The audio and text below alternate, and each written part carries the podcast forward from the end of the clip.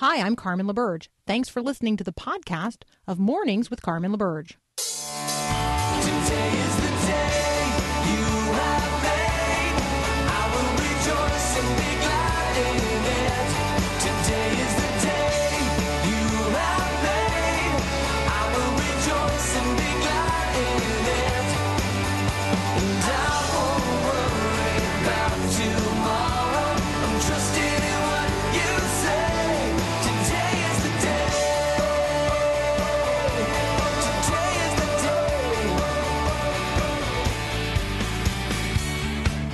Good morning.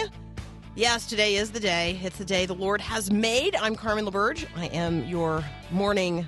I don't. You might be driving, so I might be your morning drive companion. You might be getting ready for the day. You might be listening to this via podcast later in the day, um, and we might be going for a walk or a run, or we might be wandering around in the grocery store. So, whatever it is that we're doing together, I am happy to be along. So, thank you so much. It is Thanksgiving week. Here's what I can promise you in advance I can promise you in advance opportunities for patience. Like, that's what I feel like I can promise during Thanksgiving week. Patience will be required at the grocery store, patience will be required on the road. Patience will be required with those who prevent you from getting on the road as early as you would prefer. That that might be my critical one. Um, patience, uh, you're going to have the opportunity for patience with people at the table, patience with the uh, know nothings, and patience with the know it alls. Uh, you're going to have an opportunity for patience with the young uh, who can't sit still, and patience with the aged um, who, you know, they don't want to get up and do anything. I'm just telling you, you know, here it's going to be an opportunity for patience this week. Here's an idea instead of counting uh, all the sins of others against them, let us count it a blessing that we are free of work for a day or even a couple of days. Uh, and and everywhere that you go where people are working, and maybe you will be working on Thanksgiving, or maybe you will be working on Black Friday. Uh, those are opportunities for patients as well. So everywhere that you go where people are working, I want you to thank them. That is uh, one of my one of the things that's like a, a a bright shiny takeaway from having seen the Mister Rogers movie over the weekend. Uh, it's a beautiful day in the neighborhood. He thanked people. He was grateful for everything.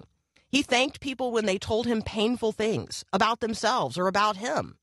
He thanked people for serving him. He thanked people for allowing him to serve them. He thanked people for allowing him into their hearts and into their homes through conversation. He thanked them for uh, the moments of shared silence. There's a lesson in there for us this Thanksgiving week. What might our lives be like if we were more grateful always and in all ways for things that just seem ordinary? And how could I be thankful this week for opportunities for patience?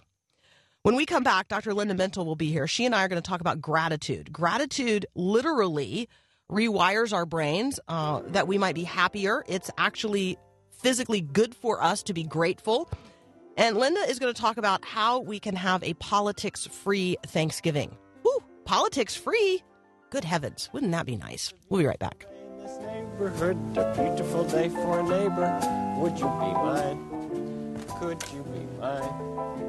It's a neighborly day in this beauty wood. This is my fight song. Take back my life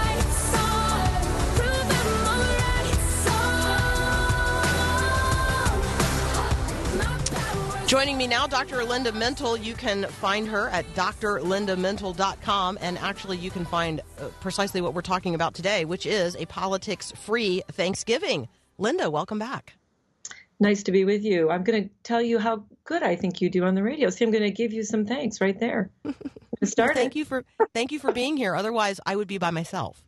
Yeah, I know. It would be So, so thank you. Thank you. Um, okay, so let's start with this. Why don't you tell us a story? Um, because in your lead paragraph of Politics Free Thanksgiving, you allude to an experience that you had at a Thanksgiving table a number of years ago.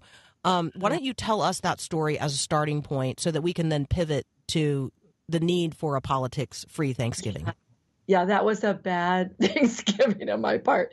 Um, I was coming home uh, in the whole family, and I have very opinionated relatives, and I love them to death. But um, we have always been very open with our ideas, very free to express them. And um, it, this was another particularly contentious time in our political history. And I apparently voted uh, against what all the other people in the family, the candidate I voted for was not the one that the family had chosen, apparently. Didn't know that.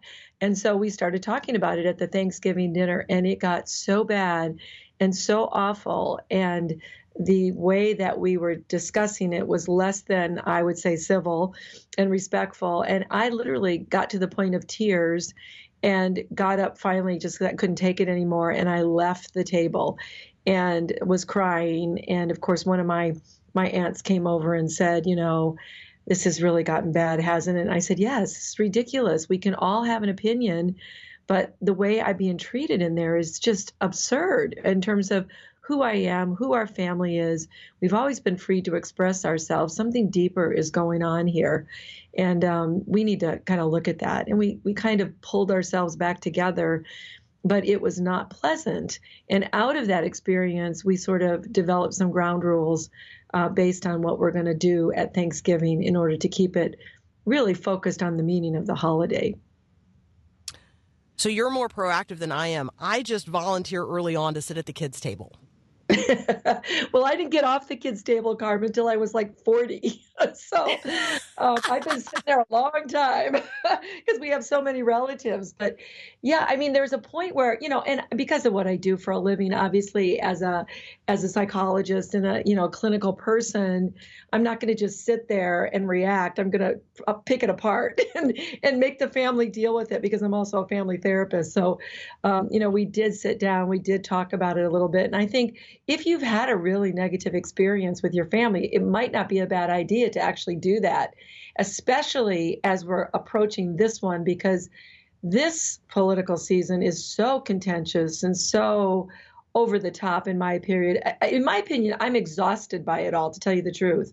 I don't i don't even want to hear anymore. I've heard enough seen enough. I don't want to deal with all this at a time when we're really supposed to be focused on being thankful and appreciating our families and enjoying them for a day and a meal certainly we can figure out a way to do that so maybe if you've had bad experiences it would be a good idea to sit down with your family and lay some ground rules So I love this approach and this idea. Um, I think that from my perspective, I would have to start with the hostess. I would have to start with a private conversation before before actually arriving, um, where you know I would say to the hostess, which in this case would be my mom, "Hey, mom, um, you know I'm I am aware that there are some really strong differences of opinion." Um, in terms of what's happening right now in the culture, what's happening in the nation politically. Um, I'm wondering if we can have a strategy that we can employ in advance, and and it could be you know down to who's sitting with whom. Like, could we be strategic about that? Could we have some tabletop conversations? Um, could we have some planned activities? Maybe inside or on the flip side of people's place card, there could be one question you have to answer. We're going to go around the table. Something that is um, more gets people into a conversation that's very different. Maybe gets them telling stories about their childhood or our family history. What are some of the techniques you use in your family? Yeah, that's great. That's a distraction technique where you have somebody that's a plant. my, that's the way we sort of talked about it in our family, where we're going to pivot the conversation to something more positive. And the best way in faith families is to pivot it to something spiritual, because then it's really much harder to be nasty when you're talking about spiritual things. And uh, so that's kind of a good strategy to have somebody say, okay, I'm going to be the person, we're going to pivot. If you talk to the host, no matter who it is or the hostess, and you know there's no control over that. I think the best strategy is just not to be reactive. And so one of the things i've done at a couple other dinners where it was reactive where we were at other people's houses um, is i've just been quiet. And uh, i know that's hard for me to do because i always have an opinion but I've decided, you know, if I don't engage in that, and when people say really contentious things, and this is the thing I did after that horrible Thanksgiving, the next year, a couple of my uncles started up again. And I just looked at them and I said, Wow, you have very strong opinions. I'm listening to them, I'm hearing them. They're interesting. and I took a very different approach. Um, I didn't I didn't get into the fight. You know, it can't be a tug of war if you're not tugging on the other end. So I just think one way is to be just rea- you know just don't react to those kinds of things. Appreciate their opinion. Tell them that you're really clear on where they feel, and don't give yours. Uh, I have a I have a, a coworker who always says less is more. And I think that's a good, maybe a good way to be if you're in one of those situations where you can't control it. So the difference is sometimes you can take control and set the rules. Other times you can't control it. So if that's the case, then maybe work on being a bit of a peacemaker and shifting the conversation or just not reacting to those negative comments. One of my other techniques, and when we come back, uh, I'm going to continue this conversation with Dr. Linda Mintle. You can find what we're talking about today at drlindamintle.com, Politics Free Thanksgiving. Um, one of my other techniques, Linda, is to get up and serve. Like I just get up from the table and I am the one that goes and washes the dishes, or you know I go, pick up the crying baby and leave the room. Like find ways to serve the group and also extract myself from a contentious conversation. So we're going to Yeah. continue this this conversation with Dr. Linda Mintle in just a moment. We'll be right back.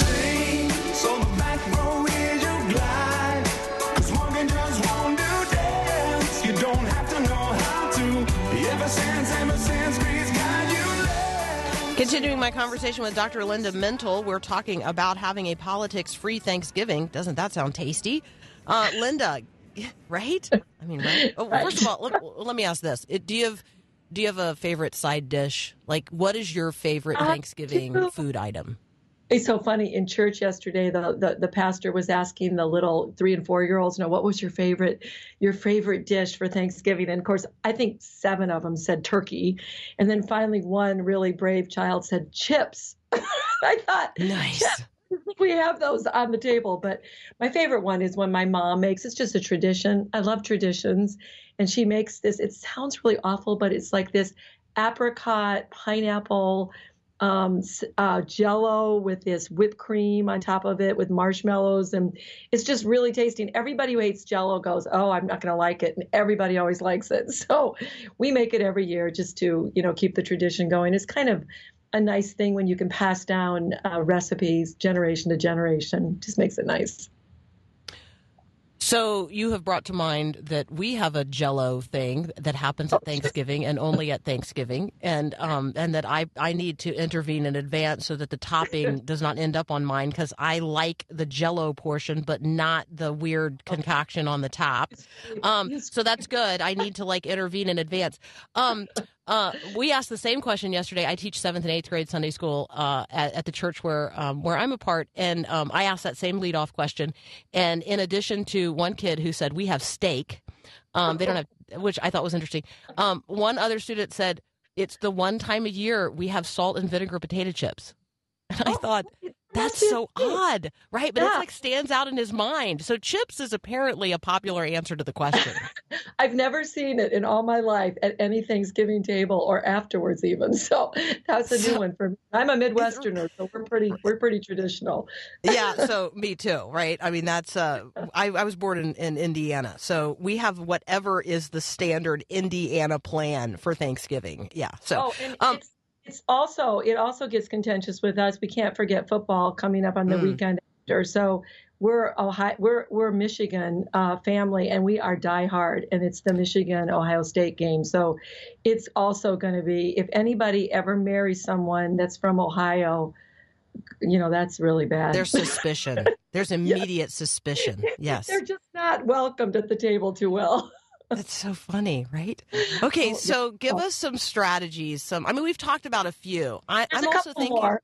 Yeah, I'm, I mean, I'm even thinking like, you know, asking for the jello recipe. Like, you can interrupt Yeah. any conversation that's going on and just say, you know what? I before this day gets away, we all need this jello recipe. Yeah, well, you don't know my relatives. They're very good at going back to the original. the ori- it's harder with distraction, but I like what you said before the break that you can get up and serve. You also can get up at any time and just take a time out. There have been times when I've just gotten up, I've gone to the restroom, and I've just kind of, you know, prayed a little bit, got my thoughts together, thought, how can I be gracious? How can I be kind?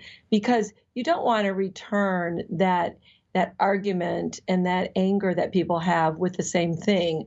One of the things that really helps too is if there are kids around and you can organize games, you can, you know, do things with the kids. So you can always go and grab the kids and start, you know, drawing things and playing with games and doing things or create games yourself.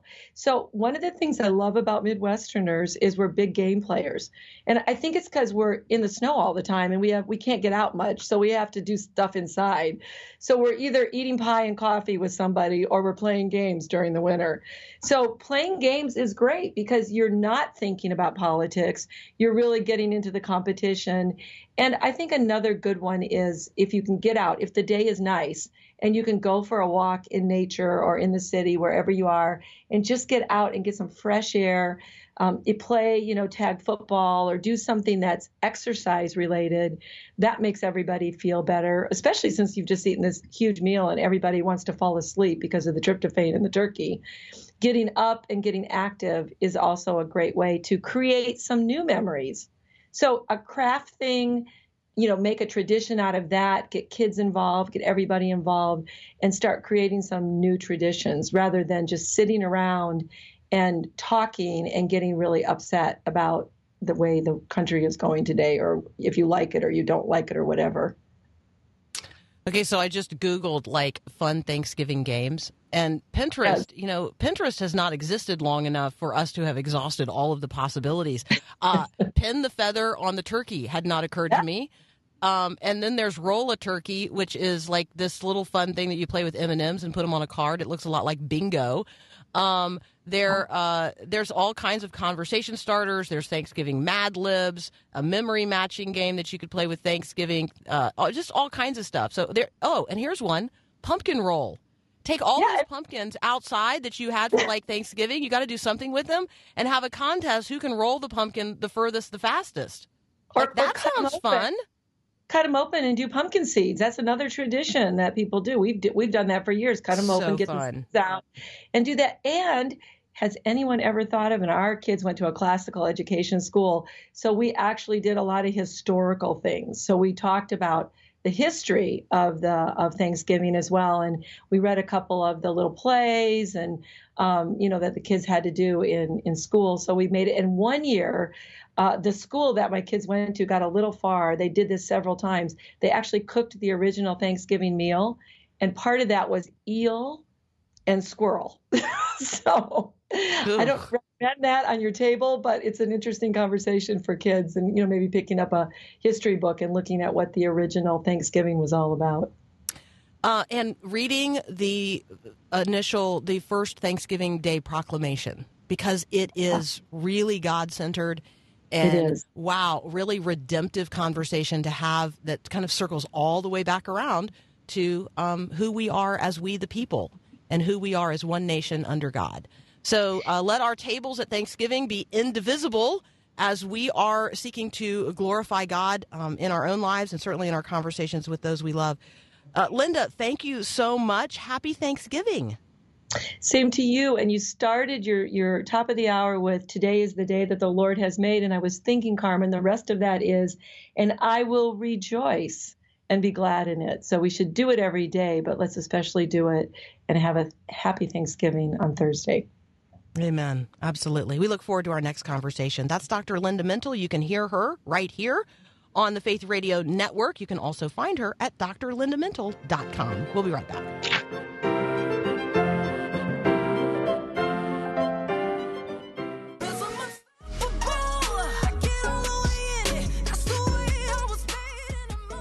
Next up, David Aikman. He and I are going to talk about what is uh, continuing to unfold in Hong Kong.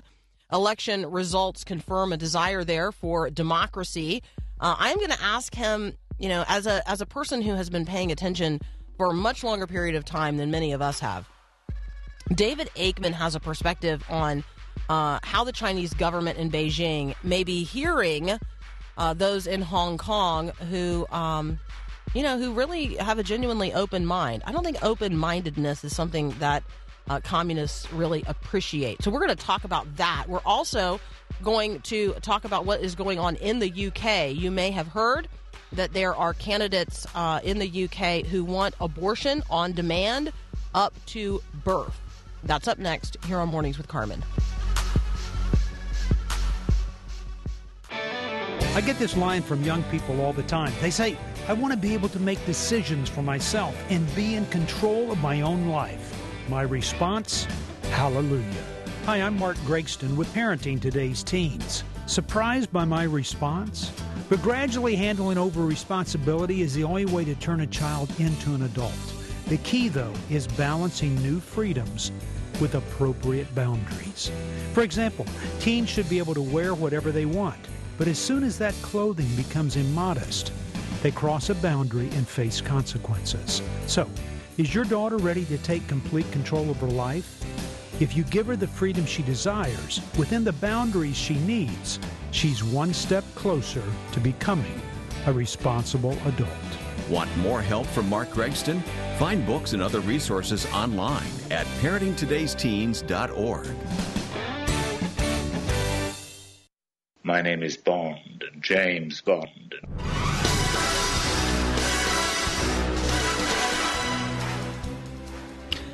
Well, I love to talk with Dr. David Aikman, editor of Godspeed Magazine, and he's back today. David, welcome back.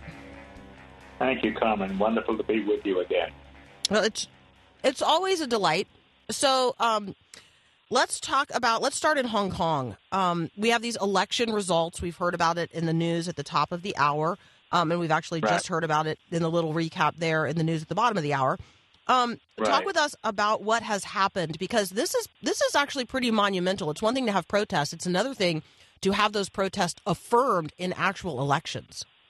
Absolutely. I mean, the narrative of the Communist Party of China is that, oh, these rioters, they're all hooligans and they're criminals and so forth. The people of Hong Kong want to return to order and normality and they're patriotic, etc. Well, what this shows is that in spite of a great deal of violence during the demonstrations, the people of Hong Kong absolutely support the right of the democratic protest in principle. And they're prepared to go out and vote in the only way possible to legitimately show their approval of the protesters' campaign to change Hong Kong's democratic situation.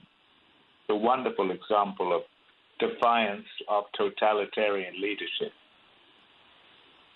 So I'm curious to know because when I read this headline, and I'm actually just going to pull it up, um, I read this headline uh, from the BBC this morning. Hong Kong elections. Carrie Lam promises, quote, open mind after election rout. Talk with us about the concept of an open mind. How how is Beijing, how is the communist government going to hear that language?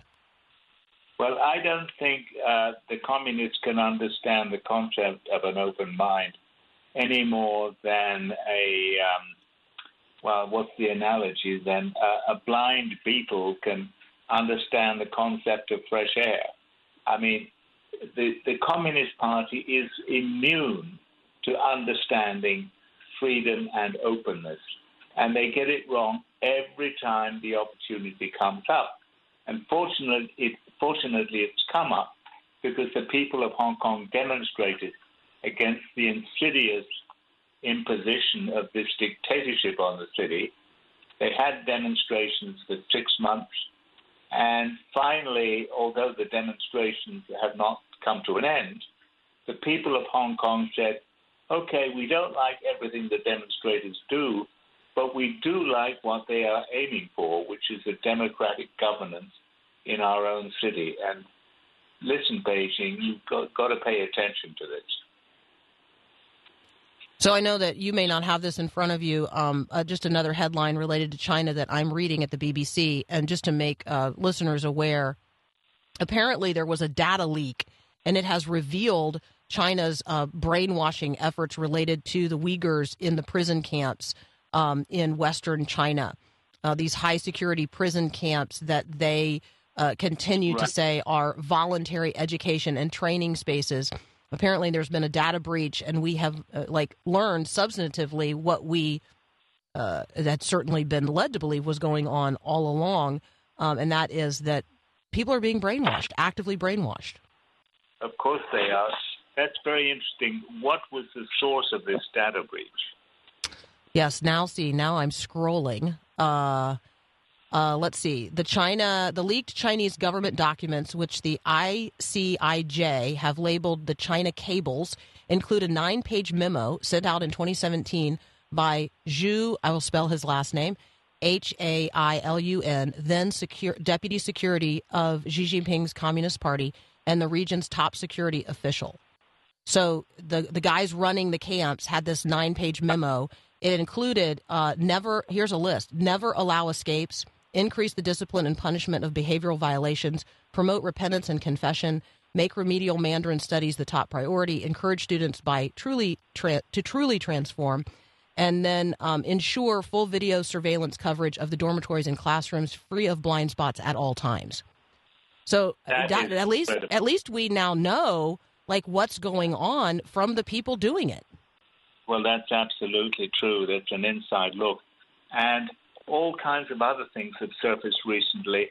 I don't know whether you followed the uh, narrative of Simon Cheng, the Chinese, the Hong Kong Chinese worker for the British consulate in Hong Kong, who was kidnapped at the Kowloon railroad station, taken to China for 15 days, and tortured there in order to make him confess that the British government was the one fermenting all the protests in Hong Kong, which of course uh, was not the case at all. But the the fact that he was able to be whisked off the streets of Hong Kong with, without anybody in Hong Kong so much as uh, batting an eye shows that the protests against the growing imposition of Chinese control over Hong Kong are absolutely legitimate and should be supported by the every free person in the free world.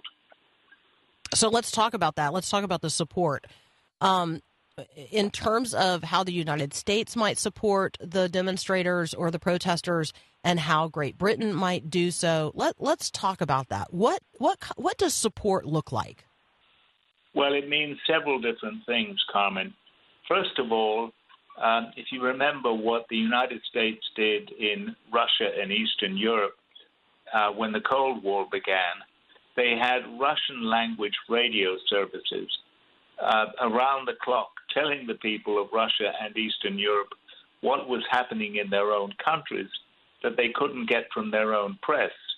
So this enlarged the awareness of ordinary people about their actual conditions.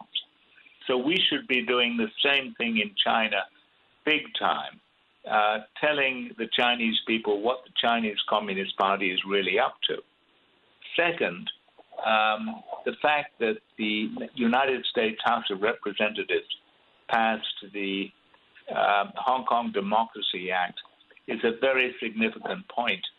And you can tell it's significant because the Chinese have become apoplectic about it, absolutely coughing and spluttering, explaining that it's a, it's a madness doctrine. But what that act says, it has nothing to do with the internal governance of China. It simply says United States trade with Hong Kong is separate from trade with the People's Republic. And those conditions will only remain as long as Hong Kong is certified by the State Department as a freely self governing city.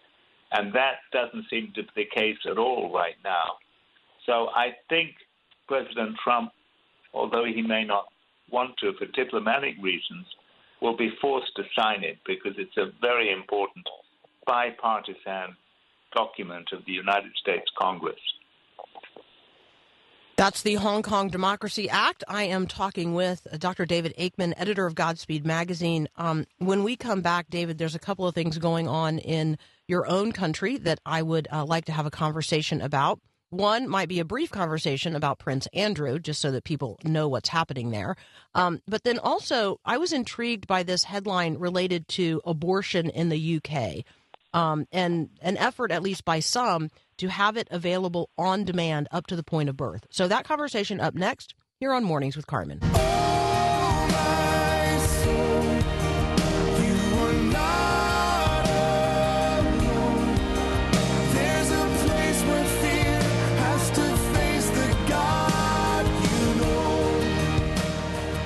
I'm talking with Dr. David Aikman, editor of Godspeed Magazine. And uh, David, because you're in Great Britain, I, I, I must ask. I must ask at least one question uh, about what in the world is going on with Prince Andrew.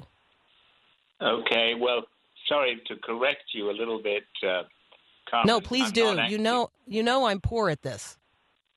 I'm not in Great Britain. I'm in the Republic of Ireland, which is not part of Great Britain. It's an independent country. See, I'm making notes. All right. Well, do do Don't you worry. want to comment? Then then then would then would you please comment across the border? What what in the world is going on with Prince Andrew?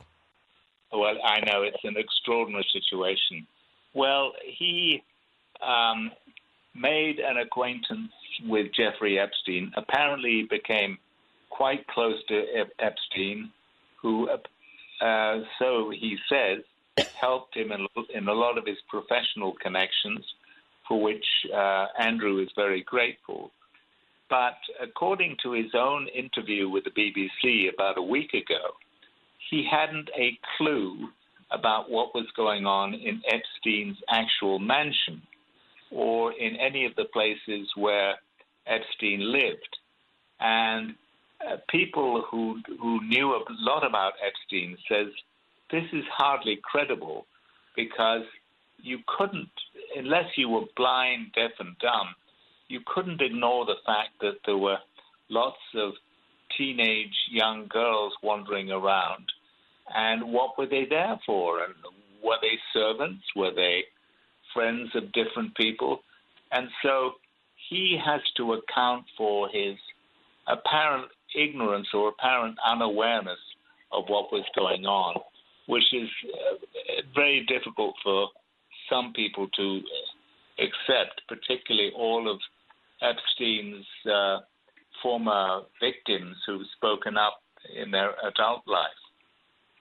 So uh, he's now withdrawn completely from overt public life as a member of the royal family for at least a season until it's all blown over, and then eventually he will probably resume some duties. But it's uh, the most shocking thing to happen in the British royal family uh, since the death of uh, Princess Diana.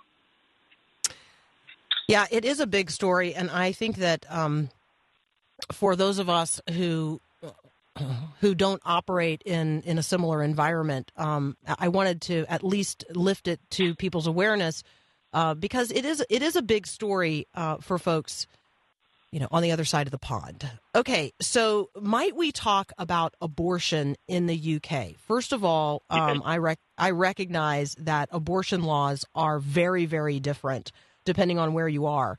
Um, but this conversation about uh, the Labor Party, or at least one candidate in the Labor Party, pledging to introduce abortion up to the point of birth, this seems pretty staggering.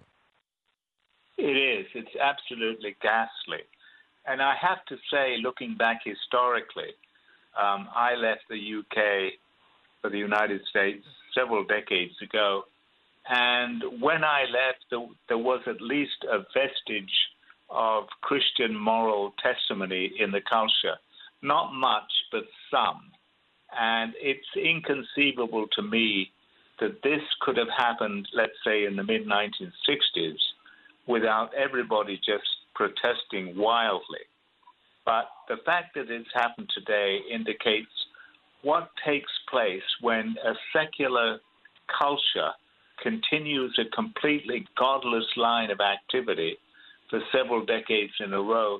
This is what comes up, and it's a, it's a tragedy for the for the British people, I think, and uh, because the new abortion regulations being proposed by this Labour Party guy would make uh, Britain have the most extreme abortion regulations in the whole of Europe and among most countries in the world because most of the countries in Europe have a, a limitation for abortion of 24 weeks or so. Uh, but this is quite extreme. So I'm just going to read a portion of this. Um, this is actually a manifesto by the Labor Party, uh, and this manifesto outlines that the party is seeking to decriminalize abortion. Full decriminalization of abortion would involve repealing several sections um, of current uh, British law, including Offenses Against the Person Act uh, and the Infant Life Preservation Act, which means that um, if if a child survives an abortion, um, it would now no longer be criminal to then kill that child outside of the womb. This is um, this is bar this is barbaric. It, it's totally barbaric, Carmen. I don't think there's any remotely legitimate way you can argue in favor of that in what in a society that calls itself civilized. And I'm so sorry that the the Christian population of the United Kingdom has not really mobilized itself much more effectively to oppose this in the same way that uh, American pro life people have done. So there's a tremendous amount of work to be done to reclaim the culture for moral and humane and godly values. I mean, I, I'm just looking at these numbers, and there there are a pretty extraordinary number of abortions um, in England and in Wales in terms of the population. It's it's pretty extraordinary already, and apparently that is not considered yet enough for the Labour Party. So, um, remind remind us about uh, uh, you know sort of the the Labour Party. What's the other option or other options for uh, uh, for people in terms of voting? Well, of course, they can vote for the party in government right now, which is the Conservative Party. That's the party led by Boris Johnson, who really wants to push Brexit forward and leave Britain out of the EU completely. And then you've got the Liberal Democrats who want totally to reverse Brexit and actually to remain in the EU despite the referendum results of 2016. Then you've got the Scottish nationalists who are demanding yet another referendum on their own uh, liberty, their own independence from from Britain. So uh, it's a real mess, uh, and the Scottish nationalists could perhaps hold a governing position with Labour if Labour secured sufficient votes, although not to, to form a majority, at least to form a government. That's why people who support the Conservative Party and Boris Johnson say it's, this is the most important election in decades, and it's vital that the Conservatives get their act together to maintain some sort of civilized values in the country. And it's coming up when? Uh, December the 12th. Yeah, that's what I thought. It's it's it's coming up pretty quickly. Uh, David, we will look forward to uh, talking with you again as that election nears. Thank you, uh, as always, for helping us see so many of the headlines from around the world from a Christian worldview. Genuinely appreciate it. Thank you so much. It's a pleasure to be asked to speak, and I think these issues are really important. I do too. Thank you so much. We'll be right back.